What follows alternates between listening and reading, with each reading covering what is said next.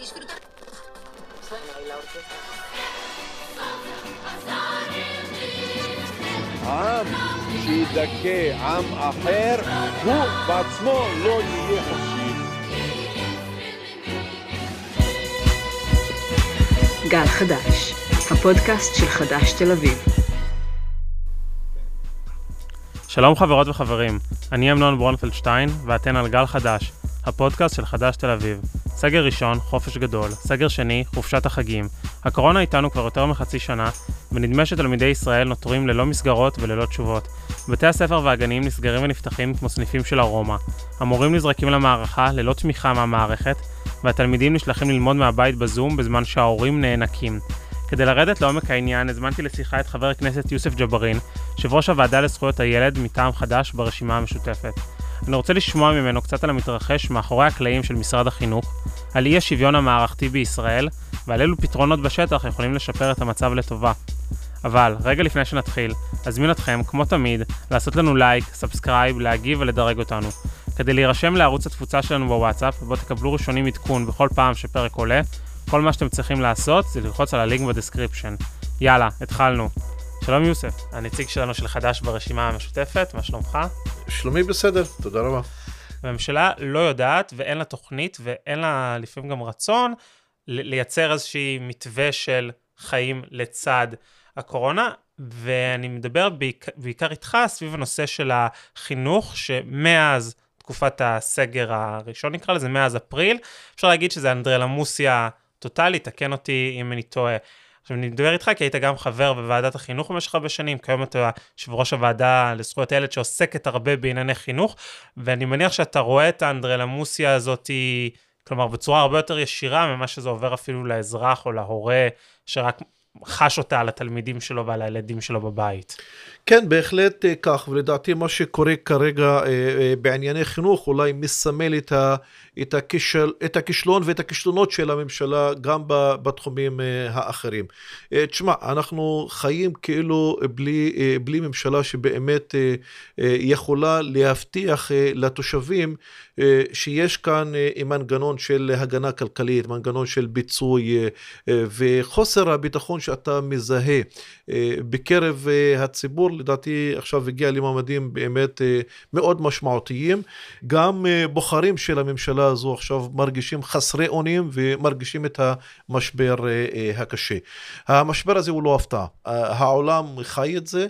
הממשלה הייתה אמורה באמת לתת את התשובה, בין אם זה באמצעות תוכניות כלכליות, אה, אה, אה, מתווה שיכול לתת לתושבים ולאזרחים את התחושה שהנה יש מי שמנהל את הדברים, יש מי ששולט בעניינים, ואני חושב שהאנדרלמוסיה שעכשיו מורגשת, פשוט כי הציבור מרגיש שזהו, הגיעו מים עד נפש, הם רואים את, ה, את הבלגן, הם רואים את, ה, את הכאוס. הובטח לציבור ביצוי כבר בסגר הראשון של מרץ, זה לא קרה. עכשיו עוד פעם יש סגר ועוד פעם אין תוכניות אה, כלכליות שיכולות להרגיע את אה, האזרחים.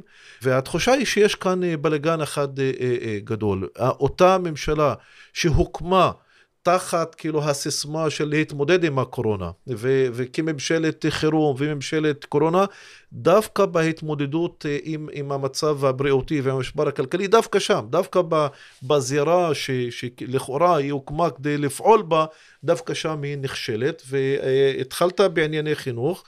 אה, כן ובענייני חינוך אני לדעתי זה באמת דוגמה לכישלון אה, המאוד ברור של, של הממשלה. אז קודם כל, בכלל מערכת החינוך בישראל, כמו גם אגב מערכת הבריאות, הגיעו למשבר הזה במצב הזה שהמדינה הזניחה את שני התחומים הללו. המדינה הזניחה את תחום הבריאות, יבשה את התחום הזו, הרעיבה את מערכת הבריאות במשך שנים רבות, ועכשיו כולנו משלמים את המחיר גם יותר מחצי שנה אחרי המשבר, ואני מזהה אותו דבר במערכת החינוך. ואגב, שר החינוך הנוכחי אפילו אמר את זה, הוא אמר שהייתה הזנחה של דור. ו- ותמונת המצב כיום היא שלפי הערכת ארגוני החברה האזרחית, אנחנו, אני חושב שאנחנו מדברים על כ-400 אלף תלמידים רובם תלמידים ערבים ותלמידים חרדים, אבל בטח שזה תלמידים מהמצב הסוציו-אקונומי הקשה, מהפריפריה, יישובים מוחלשים. 400 אלף תלמידים שהם לא מצליחים ללמוד כיום מרחוק, בין אם זה בגלל היעדר, היעדר של אמצעי קצה, טאבלטים, מחשבים, בין אם זה בהיעדר, בגלל היעדר של תשתיות אינטרנט. אפילו לפעמים חשמל ו- וטלפון, אה, כמו בכפרים משוללי ההכרה אה, ביישובים הערבים הבדואים אה, בדרום. ואז אתה אומר לעצמך, אנחנו במשבר הזה כבר יותר מחצי שנה. המשבר היה ידוע כבר במרץ. שאנחנו עוברים לשיטה של ללמוד מרחוק. אני אישית זוכר את עצמי בישיבות של ועדת החינוך, אגב, הייתה אז ועדה זמנית, כי הייתה ממשלת מעבר. מציגים את הנושא הזה ודורשים פתרונות, דורשים לספק אמצעי קצה, לטפל בתשתיות, לתקשב את כל בתי הספר. וחצי שנה ו... לאחר מכן, אנחנו חוזרים לאותו חדשה, מצב. חזרנו לאותה נקודה. לא רק שחזרנו לאותה נקודה, בדיון האחרון שהיה, שהיה לי על הנושא הזה אה, מול משרד החינוך, ו, ובשאילתה שהגשתי לשר החינוך, גם לקראת הסגר השני, אני מגלה שאפילו מחשב אחד עוד לא הוקצה על ידי משרד החינוך, אפילו לא מחשב אחד. ומשרד עדיין לא בטוח מתי יקבל אותם 150 אלף אה, מחשבים שיזמינו מחו"ל, וזו תמונת המצב כנראה לא תשתנה גם בתקופה הקרובה. זה אומר שיש כאן סכנה שהתלמידים יאבדו אה, כמעט שנת לימודים שלמה, אם לא יותר. בעצם אחת, ה... לפחות איך שאני תופס את זה, שאחת הסכנות הגדולות הטיפול של הקורונה וסביב החינוך הוא שליקויים חינוכיים שמתחילים בגיל צעיר, הם נמשכים לגילאים מאוחרים יותר, והם יוצרים נזקים ארוכי טווח, שהרבה פעמים, כלומר, היה קל למנוע אותם עכשיו במחשב, בתשתית סבירה, וברגע שלא מונעים אותם, אנחנו נמשיך איתם הלאה קדימה. אין ספק שהמשבר הנוכחי קודם כל מעצים את הפערים הללו באופן מאוד קיצוני ומאוד uh, מדאיג, ואולי גם ינציח אותם, uh, ינציח את הקיצוניות שלהם לשנים uh, הקרובות. שמע, אנחנו בכלל הגענו למשבר בתחילת השנה עם נתונים מאוד מדאיגים על כך שמדינת ישראל אה, אה, מובילה אה, בפערים בתוך מערכת החינוך בין יהודים לערבים, בין תלמידים ממעמד סוציו-אקונומי גבוה למעמד סוציו-אקונומי נמוך. אם אני לא טועה, לפי ה-OECD, מדינת ישראל הייתה הראשונה כמובן בהיבט השלילי, בהיבט של הפערים העצומים שקיימים בתוך מערכת החינוך, וכך בעצם כשהגיע המשבר הזה, מבלי שהייתה לממשלה תוכנית אמיתית, מבלי שהיה למשרד החינוך תוכנית מהירה לתת מענים אה, לנושאים אה, הללו, הנושאים הטכנולוגיים ואמצעי הקצה והתשתיות, אה, באמת החשש עכשיו הוא גדול יותר שאנחנו מדברים על התעצמות מאוד מדאיגה של הפערים שכבר קיימים. ואני מזכיר, אני מזכיר לך שכבר באפריל הייתה בנייה לבג"ץ בנייה עסקה אולי יותר בחינוך הערבי, אותם תלמידים ערבים, עשרות אלפי תלמידים ערבים, אנחנו היום יודעים על יותר, יודעים על יותר מ-120-130 אלף תלמידים אה, ערבים שהם לא יכולים ללמוד מרחוק, והפנייה לבג"ץ אז הייתה בעצם אמורה להגיד למערכת, הנה יש נושא אה, חשוב, צריך לטפל בו. אתם רואים בכל העולם יש גם גל שני, לכן הגל השני הוא לא ממש היה בהפתעה, ולמרות כל uh, תמרורי האזהרה הללו, משרד החינוך uh, לא פעל. אני חושב שזה היה מחדל אה, מאוד אה, אה, מאוד קשה, ואני חייב לומר משהו מאוד חשוב כאן.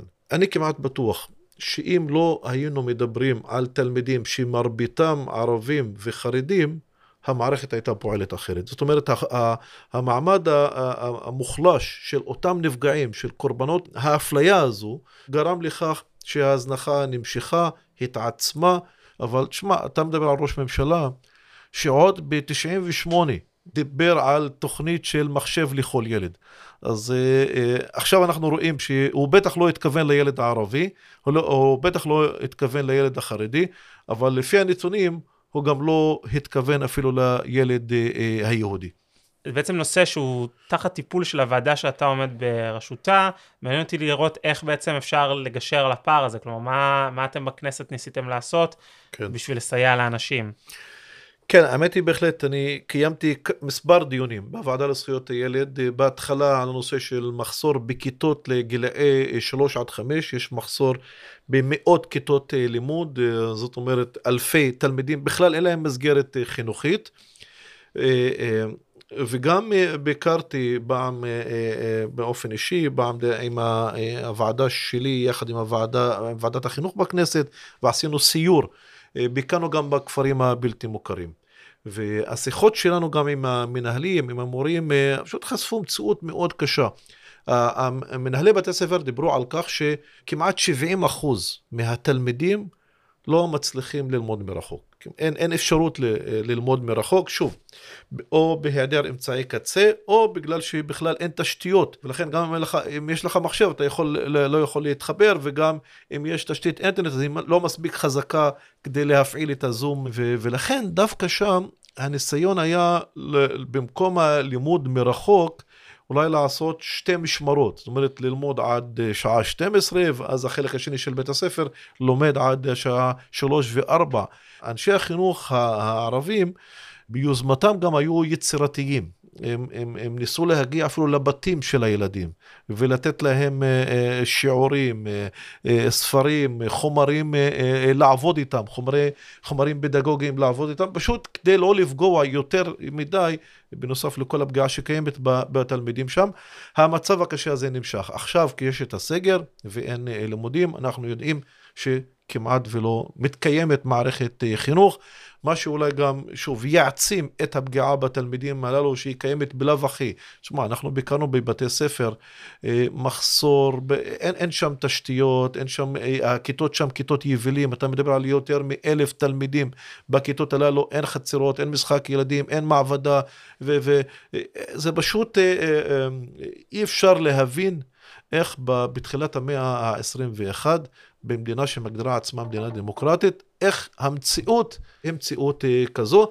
כמובן, זה מתקשר לסוגיה המאוד מרכזית, שהמדינה לא מכירה ביישובים הללו. המדינה צריכה הייתה להכיר ביישובים הללו אה, אה, מאז ומתמיד, ואז גם לפתח אותם, לאפשר מתן שירותים ממשלתיים, ציבוריים, כמו חינוך ורווחה ובריאות. אה, היום אנחנו משתדלים כמה שאפשר למצוא ולו פתרונות ביניים, במובן של שהמדינה תכיר, ב, אה, נקרא לזה אה, מוקדי שירות, כאילו אזורים מסוימים שאפשר יהיה לבנות בהם בניינים קבועים, והבניינים הללו יהיו בתי ספר, מרפאות, טיפות חלב, שייתנו שירות לאוכלוסייה. אנחנו מדברים על אוכלוסייה של כמעט 150 אלף. וחלק, אה, אה, מרבית היישובים הללו נמצאים אה, במקומות האלו עוד לפני קום המדינה, או עוד בכלל עוד לפני חוק התכנון והבנייה. ולכן אין, אין ספק שיש כאן לא רק אפליה היסטורית, אלא, אלא ממש עוול היסטורי, ש, שצריך לתקן על ידי הכרה בבעלות של התושבים על האדמות, וגם ביישוב שלהם כיישובים מוכרים שלפי חוקי התכנון והבנייה, ואז זה, זה באמת יהיה הפתרון האידיאלי למצב. אתה מזכיר את המונח עוול היסטורי, ובאמת אה, נקרא לזה גם האפליה בתקציבים, אבל לא רק בתקציבים, אלא גם היעדר היכולת אה, או הניסיון של המדינה למנוע שליטה עצמית ואוטונומיה של האוכלוסייה הערבית בתחום החינוך, ובכלל על אספקטים גדולים של קרקעות וכן הלאה, זה אכן דבר ש... שהוא, אפשר לקרוא לזה כמעט מיסודו של המשטר, ואנחנו ראינו אותו ברמות היסטוריות שונות עם המשטר הצבאי, שאנחנו הקדשנו עליו פרק עם הסופר עודה בשאראת, שאפשר להקשיב ולראות את הקשרים, וגם כיום. אחד הדברים שבאמת אין נגיד בחינוך הערבי, זה איזושהי שליטה של האוכלוסייה הערבית, בכלל על תכני החינוך ובכלל על מערכת החינוך כן. של עצמה, זה כמעט מערכת חינוך שנשלטה על ידי השב"כ במשך שנים. נושא בהחלט אה, מאוד חשוב. שמע, אני, עכשיו אני מלווה אותו ב, ב, ברמה הפוליטית הפרקטית, אבל זה נושא גם שחקרתי אותו, חקרתי גם את החינוך אה, אה, בארצות הברית ואת ההפרדה הגזעית שהייתה קיימת שם. ואני יכול להגיד בבירור, לא יכול להתקיים שוויון בתחום החינוך מבלי שאנחנו נותנים מענים באמת לשלוש הסוגיות הללו. אחד, קודם כל שוויון בתקציבים ובתשתיות. הרמה השנייה היא שוויון אה, ברמת התכנים. זאת אומרת שכפי שהחינוך היהודי או בתי ספר העבריים נותנים בעצם ביטוי לזהות הלאומית היהודית וברור גם הציונית ועם ההיבטים הדתיים, אם אתה מסתכל על מערכת החינוך הערבית, אתה תמצא שבעצם אין בה שום עיגון וטיפוח לזהות הערבית ולתרבות הערבית והזהות הערבית הפלסטינית אה, במיוחד. לא ההיסטוריה, לא המורשת אה, ולא השירה ולא התרבות הפלסטינית אה, העשירה, ולכן ודאי שלא מתקיים כאן שוויון ברמת התכנים. עכשיו זה מתקשר אולי למישור השלישי ש- שהתייחסת אליו, של ניהול המערכת. אפשר כיום... שנייה להגיד שהמערכת חינוך הערבית היא הייתה כמעט בניכור כלפי הערבים שלמדו בה במשך הרבה שנים, ואולי אפילו עד היום. אני, בטח שהוא מתקיים עד היום. אמנם, אמנם יש ניסיונות אולי לקרב יותר את התכנים למציאות חייו של התלמיד הערבי, אבל הניכור הזה מתקיים עד היום. אה, שמע, הבן שלי אה, היה בכיתה ד', אני חושב, כשהייתה החלטה של אה, השר, שר החינוך בזמנו, סער, למשוך ספרים מתוך מערכת החינוך. למה? כי המילה נכבה הוזכרה בהם. עכשיו, מה זה המילה נכבה הוזכרה בספרים שם? רק נאמר שם שזה הביטוי שהפלסטינים משתמשים בו כדי להתייחס לאירועי 48 לעומת הביטוי של מלחמת העצמאות שהיהודים משתמשים בו. זה הכל. אפילו לא היה הסבר מה זה הנכבה, ולא היה שום, שום מידע נוסף. רק אזכור המילה נכבה הביא לכך שהשר יחליט למשוך את הספר. ואני כהורה, ואני גם כאיש, כאיש ציבור ואיש משפט ואיש חינוך, אני רואה איך אנחנו ההורים פשוט לא יכולנו להשפיע על להשאיר את המילה הזו. בתוך uh, המערכת. ולכן אני אומר, זה ההיבט אולי השלישי והחשוב, שהגיע הזמן אה, לה, לה, להקים מועצה פדגוגית ערבית, בדומה למועצת החינוך הממלכתית-דתית. צריך משהו מקביל בחינוך הערבי. אנשי חינוך מתוך הקהילה, שמעורים בנושאים אה, וברגישויות בתוך הקהילה, שינהלו כן את מערכת החינוך הערבית. גם ברמה של לקבוע את התכנים וחלוקת התקציבים, אבל גם אפילו ברמה של להחליט איזה תכנים מה, מהתרבות העברית למשל ייכנסו למערכת החינוך הערבית וההפך. אולי מה צריך ללמוד במערכת החינוך העברית על, ה, על, ה, על התרבות אה, אה, והזהות אה, הערבית. היום משרד החינוך מוביל בהדרת אנשי מקצוע ערבים ואנשי חינוך ערבים. והמצב הזה צריך להשתנות. בעצם למרות שיש הרבה מאוד אנשי חינוך ומורים ומורות וערבים וערביות, נקרא לזה בדרגים הביצועיים, בדרגים הניהוליים זה שליטה כמעט מוחלטת. של זה, יהודים? אנשי החינוך שקיימים במערכת החינוך הם פשוט יותר ברמה של מפקחים. הם פשוט עובדים של המשרד, לא ברמה של קביעת והתוויית דרך. ו- וזה בדיוק מה שחסר. אני גם מאמין צריך להיות גם גוף קבוצתי. זאת אומרת, אה, אה, לא, לא איש חינוך כאן ואיש חינוך שם, אלא ממש גוף אה, ברמה של מועצה פדגוגית ערבית, שתתווה את דרכה של המערכת, תנהל אותה, ו- ו- ואני אומר לך במפורש, תשמע, גם ברמה של הישגים. וגם ברמה של פערים, הרי משרד החינוך נכשל בלהוביל את מערכת החינוך הערבית. ואני אומר, נכשלתם, תנו לנו לנהל, תנו לנו לעשות את זה. כשאני רואה את תוצאות הפיזה, ואני רואה את הנתונים שמראים על כך שההישגים של התלמידים הערבים הם מאוד גרועים, אולי הכי גרועים באופן יחסי אה, בהשוואה למדינות אה, אחרות, במיוחד אגב ההישגים בתחום של השפה הערבית, שהיא שפת האם של התלמידים. אז אני אומר, אתם נכשלתם, תנו לנו, יש היום מספיק אנשי חינוך ערבים, אה, אה, חוקרים, אנשי אקדמיה, הם מובילים ברמה לא רק הישראלית אלא הבינלאומית, הם ידעו לנהל יותר טוב את המערכת, והמצב האבסורדי הוא שהחוק מחייב הקמת מועצה מייעצת לחינוך הערבי. זה לפי חוק, חוק אה, מלפני יותר מ-20 שנה. משרד החינוך עד היום, אחרי יותר מ-20 שנה, שהמועצה הזו אה, לא אוישה בגלל שהיא התבזרה ב-98, עד היום לא מקים את, ה, את המועצה המייעצת. והיא רק מועצה מייעצת. אני נאלצתי לפנות לבג"ץ לפני שנתיים. כדי לחייב את שר החינוך לאייש אותה מועצה, אחר כך היו הבחירות, אז הדברים התעכבו, כיום יש החלטה של בג"ץ לאייש את uh, המועצה uh, המייעצת, אבל אני אומר, זה לא מספיק. לא, לא מספיק מועצה מייעצת, צריך באמת מועצה פדגוגית עם סמכויות משמעותיות ברמה של לקבוע uh, תכנים, אסטרטגיה. ולנהל את המערכת באופן אמיתי, זה אחד המאבקים של הציבור הערבי באופן היסטורי, ושלנו גם במפלגה הקומוניסטית, בחד"ש, ואני מקווה שבאמת נוכל לעשות צעדים משמעותיים בשנים הקרובות בכיוון הזה. אז לכן השוויון בחינוך הוא כולל שוויון בתקציבים ובמשאבים, כולל שוויון בתכנים ברמה של לתת מקום לזהות של התלמידים, וכמובן גם לזהות השנייה של האחר במדינה, וכמובן זהות ברמה של ניהול המערכת הערבית, בדומה, מה שאמרתי, בדומה לניהול שמתקיים במערכת הממלכתית-דתית. אגב, אתה מזכיר את המערכת הממלכתית-דתית, עוד אפליה, עוד פער שעלה לי ממש מעכשיו לעכשיו, זה בעצם למשל קיימת אוניברסיטת בר אילן, שהיא אוניברסיטה דתית, ב...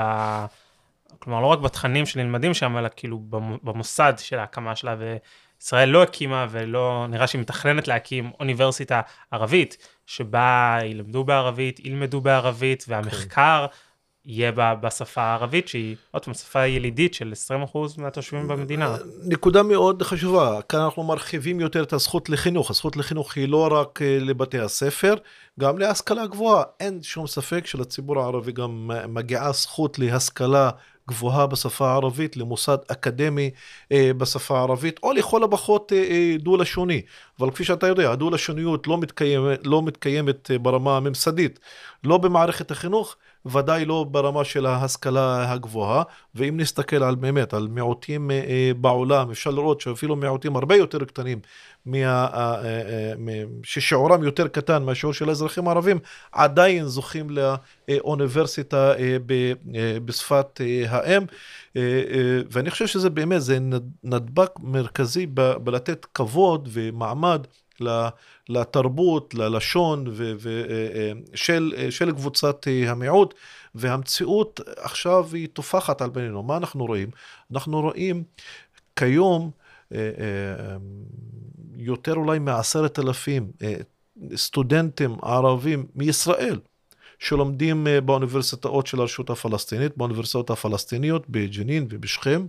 אנחנו רואים אלפי סטודנטים בירדן, אנחנו רואים אלפי סטודנטים שנוסעים ללמוד באירופה, באיטליה ובגרמניה וכמובן במדינות הקומוניסטיות לשעבר, ולכן רואים את הרצון העז של הסטודנטים הערבים ללמוד, לא מצליחים גם בגלל מכשולים ממסדיים כמו הבחינה הפסיכומטרית ואפילו ידיעת השפה העברית כמו מבחני יעל וכדומה, אז הם מזהים את החסמים הללו, לא מצליחים להיכנס לאקדמיה בישראל וללמוד רפואה ומשפטים ורוקחות וכדומה, ואז מחפשים אלטרנטיבות מחוץ לגבולות המדינה.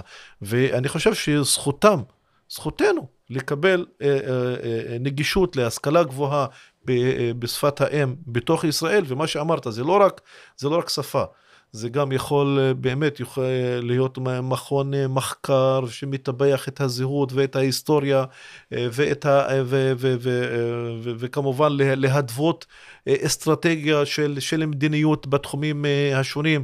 עכשיו אנחנו במשבר הכלכלי והבריאותי. תחשוב על איך מוסד אקדמי ערבי יכול היה לתרום באמת, איך יוצאים מהמשבר הזה ואיך מקדמים את החברה הערבית ואת היישובים הערבים. בסוף כולנו משלמים מחיר, כל החברה. משלמת מחיר על כך ש, שהמדינה אינה נותנת את הכבוד הראוי ואת המעמד השוויוני של, ה, של הציבור הערבי ושל מוסדות הציבור הערבי. דיברנו באמת אז על הרבה מאוד בעיות וגם הצענו כל מיני פתרונות. מעניין אותי לשמוע אם אתה מרגיש שיש בכנסת אפשרות בכלל לדבר על תפיסת שוויון כזאת, על שוויון אזרחי במובן העמוק והאמיתי שלו. בכנסת זה לא קל, בעיקר בגלל שליטת הימין והימין הקיצוני. יחד עם זאת אני מנסה בכל כוחי להחדיר את, את החשיבות של תפיסת השוויון. ואני, ואני אומר לך כאן, במשך השנות שאני בכנסת, אני מזהה את ה... את השיח הזה של לפעמים שרים, לפעמים ככה אנשים בתוך המערכת, שמדברים על כך כאילו שלחברה הערבית מובטח שוויון אזרחי, אבל כאילו אל תבקשו שוויון לאומי. ואז כאילו להתהדר בכך שמדינת ישראל היא מדינה דמוקרטית שהיא מבטיחה שוויון אינדיבידואלי אזרחי. ואני אומר להם, זאת אשליה, אין דבר כזה שהמדינה מבטיחה שוויון אזרחי ולא מבטיחה אה, שוויון לאומי או קולקטיבי, כי, כי הדברים קשורים אחד בשני. ויש סוגיות, אתה לא יכול להגיד שזה אזרחי ולא לאומי או ההפך. ואני נותן להם דוגמאות, אני אומר להם, אה, הדרישה שלנו להרחיב את תחומי השיפוט של היישובים הערביים, איך אתם מסווגים את זה, אזרחי או, או, או לאומי? אה, הדרישה שלנו ל, ל, ל, לתת מעמד שוויוני לשפה הערבית ולכבד את השפה הערבית, שנוכל להתכתב עם הרשויות ולקבל תשובות בשפה הערבית. הערבית, זה אזרחי או לאומי. אה, אה, החלוקה הזו היא חלוקה פרי, אני חושב שזה יותר פרי הדמיון של, אה, של אנשי ממסד כאן בישראל, אגב היא לא גם קיימת בעולם. בעולם מדברים על זכויות אינדיבידואליות וזכויות קבוצתיות, וכל האזרחים כל האזרחים, ללא יוצא מן הכלל, זכאים לשתי, אה, או לשתי הזכויות הללו, שני הסוגים של הזכויות אה, הללו. ואם יש לך מיעוט שהוא מיעוט לאומי ומיעוט ילידי, אז העולם מדבר על זכויות מיעוטים. אה, שהן הזכויות הקבוצתיות, הזכות לשמר את השפה, הזכות לקבל משאבים באופן שוויוני, הזכות להיות מיוצג בדרגי קבלת ההחלטות וכולי. ולכן התפיסת השוויון אה, ש, שאני, שאני מדבר עליה, היא, היא התפיסה הנכונה יותר, הראויה יותר והכוללת יותר. אין דבר כזה שוויון חלקי, שוויון של 80 אחוז, או אפילו לא 90 אחוז. או שיש לך שוויון, או שיש הפרה של השוויון. ובמדינת ישראל, אני אומר, אחד הדברים הפולטים, והם לא תמיד גם בשיח הציבורי, שחשוב לי ל, ל, ל, להדגיש, להדגיש את הנושא הזה. אה, הספר החוקים בישראל, ספר החוקים הישראלי, כולל עשרות חוקים וסעיפי חוק שנותנים עדיפות באופן ברור, באופן מפורש, בהגדרת החוק לאזרח היהודי. ולכן אי אפשר לדבר על אזרחות שוויונית במדינת ישראל. כאשר אתה מדבר על חוקים בתחום ההגירה ובתחום האזרחות ובתחום הסמלים ובתחום הפעלות בקרקע ובתחום הלשון ובתחום התרבות ובתחום שירותי הדת, שכולם באופן אינהרנטי נותנים את המעמד העדיף הזה לאזרח היהודי ואז כל מי שאינו יהודי לענייננו האזרח הערבי הילידי הוא במעמד נחות יותר לפי החוק, עדיין לא הגענו למציאות, לפי החוק עצמו. ואז בכלל המושג הזה של אזרחות שוויונית שאמור היה להיות המושג המרכזי במשטר דמוקרטי, הוא לא מתקיים בישראל, הוא לא מתקיים.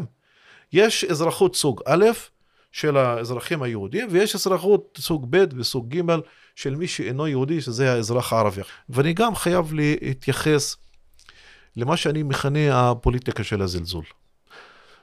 מה אני מתכוון הפוליטיקה של הזלזול? שבהרבה ישיבות עבודה שאני מקיים לאורך השנים עם אה, אה, אנשים בממשלה, אבל גם בדיונים בתוך הכנסת,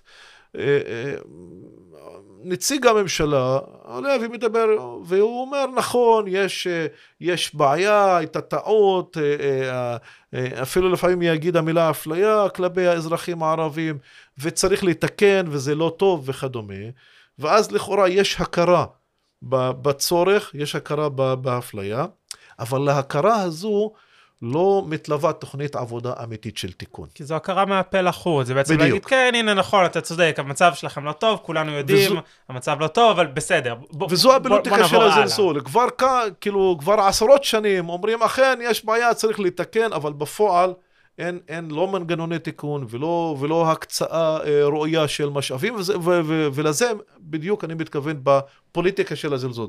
זה כאילו להכיר מהפה לאוזן, אבל לא, אה, לא, לא ליישם את מה שצריך לעשות ולא לעשות את מה שצריך אה, לעשות. אין ספק שהכל נובע מכך שהשלטון לא מתייחס אל האזרח הערבי כאזרח שווה זכויות, כאזרח לגיטימי, אה, כאזרח שהמדינה צריכה לדאוג לרווחתו, ויש מי שדואג לכך שהעליונות של האזרח היהודי, אה, אה, לא רק שהיא תישמר, אולי אה, שיעצימו את העליונות הזו, ו- ו- וכמובן הציבור הערבי כאן משלם מחיר מאוד כבד, ו- ומה שאמרתי שבסופו של דבר כל החברה בישראל, גם ברמה החברתית וברמה הכלכלית ורמה הבריאותית, משלמת גם מחיר על, על האפליה, על ההדרה ועל הדיכוי של האזרחים הערבים, של היישובים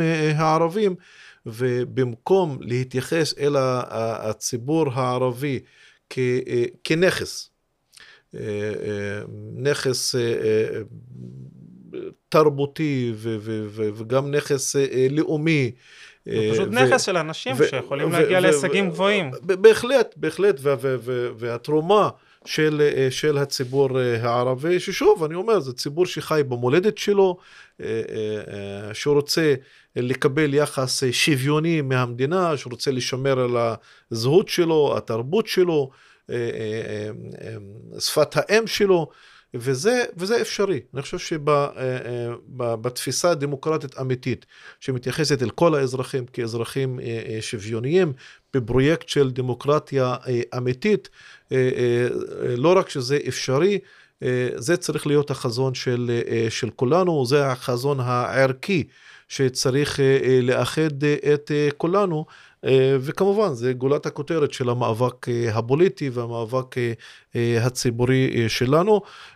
זה לא יקרה למחרת, זה אולי לא יקרה בעוד כמה חודשים או שנים. אבל אנחנו אנשים אופטימיים ואנחנו יודעים שהמאבק שלנו זה ריצה למרחקים ארוכים ואנחנו לא מתייאשים, אנחנו שומרים על תקווה אה, ובשביל זה אנחנו בפוליטיקה, בשביל זה אנחנו אה, כאן ואנחנו נמשיך את הצעדה הזו לאזרחות שוויונית לכולם. אז תודה רבה לחבר הכנסת יוסף ג'בארין, יושב ראש הוועדה לזכויות הילד, על השיחה פוקחת העיניים הזו. תודה לך אמנון, תודה לכל הצוות, ושיהיה תמיד בהצלחה לנו ולמאבק שלנו. תודה. בישראל יש את אלו שנפגעים ואת אלו שנפגעים יותר. כמו שאנחנו רואים כמעט בכל אספקט בחברה, הקורונה רק העצימה את הפערים ואת הכשלים שכבר היו קיימים. כפי שיוסף תיאר לנו היום, כשהזנחה של שנים פוגשת בשר חינוך כושל, הנפגעים הם הילדים, דור העתיד שלנו. מול אובדן העשתונות והמחדלים של משרד החינוך, מול האפליה המערכתית מול אי השוויון שהפך לחלק בלתי נפרד מהשלטון בישראל, התשובה היא ברורה. מאבק עיקש ובלתי מתפשר. רק אם נתאחד כולנו, כל מי שנדפק מהשיטה, נעמוד על שלנו ונציב דרישה ברורה, אף ילד לא נשאר מאחור, רק כך נוכל להבטיח את העתיד שלנו. אין ספק שזו דרך ארוכה, אבל בסוף ננצח. משפרות בגרויות, גונבים אינטרנט מהשכנים, דברו איתנו, אנחנו רוצים לשמוע מכם. אנחנו בכל מקום, בספוטיפיי, יוטיוב, אפל מיוזיק, באתר של חדש, וגם בקבוצת הוואטסאפ, בה מקבלים עדכונים ראשונים על כל הפרקים שלנו. אם נהניתם להאזין, נשמח שתשתפו את הפרק עם חברות וחברים, ותגדילו את הקהילה של גל חדש. עד כאן להיום גל חדש, ההסכת של חדש תל אביב. אנחנו כמובן נחזור בשבוע הבא עם פרק חדש מהניילונים. זה גם המקום להודות לשר יהלום על התחקיר, לטל סודות על הסאונד, לתומר שור על העריכה והכתיבה, ולכל שאר צוות הפודקאסט שלנו, וכמובן גם לכם, המאזינים והמאזינות שלנו. שוב תודה רבה גם לחבר הכנסת יוסף ג'בארין, שהיה איתנו היום. אני אמנון ברונפלדשטיין, Keep safe.